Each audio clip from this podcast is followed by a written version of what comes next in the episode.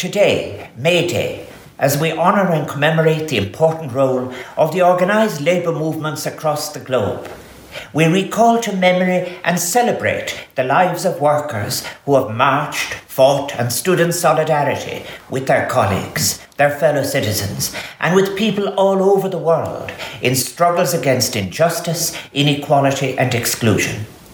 Today's SIP2 Mayfest is different by necessity, but recognising the role of workers and their unions is more important than ever.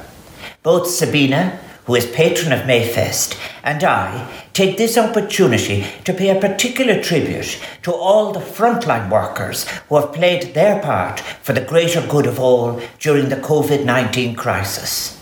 Today we remember those who have suffered and those who have paid the ultimate price and those who grieve in difficult, if necessary, constraints. For over a century, generations of Irish workers have continued to organise and fight to protect the interests of working men and women.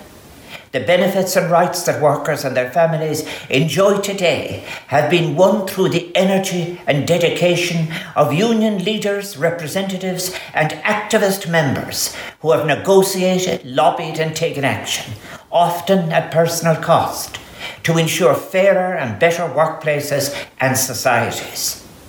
There is power in a union, has been their shared motivation. On May Day and Labour Day, lest we be tempted to rest on the laurels of these achievements, we must remember that workers' rights are never a given, are always under threat and continue to be undermined and eroded. For example, with the emergence in recent years of the under-regulated gig economy, which engenders minimal rights for workers with equally minimal responsibilities for employers.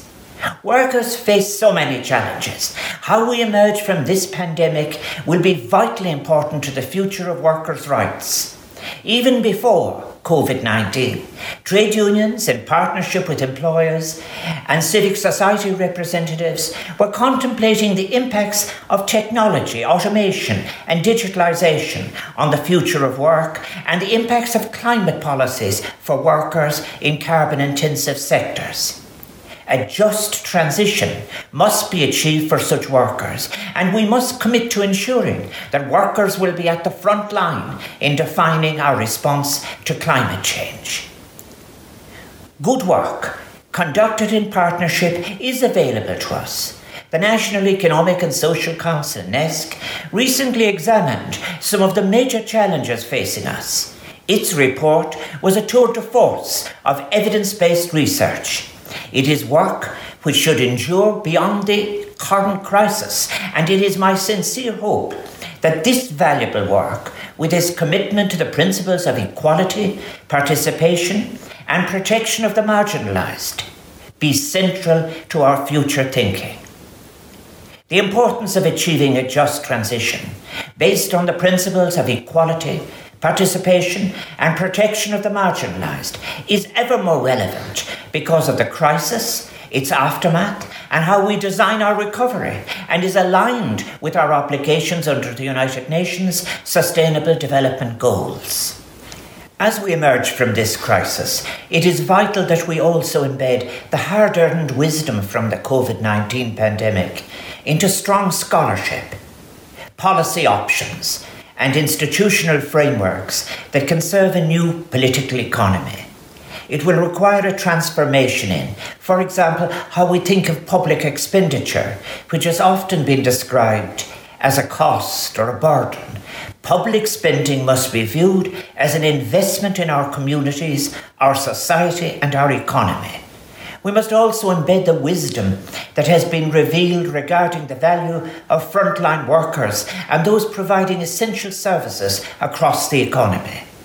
How regrettable it would be if through some form of collective amnesia, we as a society were to disregard the efforts of these workers and revert to where we were before the crisis, a society that too often failed to value our essential workers. On this May Day, as we continue to tackle the consequences of the COVID-19 crisis, let us all commit to play our part in the creation of a society that removes the obstacles standing between so many of our people and their full participation. Let us commit to valuing those heroic workers who risk their lives and their security to support us. Let us keep defending their rights, as the founders of the trade union movement did more than a century ago. Trade unions must be central to this ongoing struggle. Berbana is Berbua.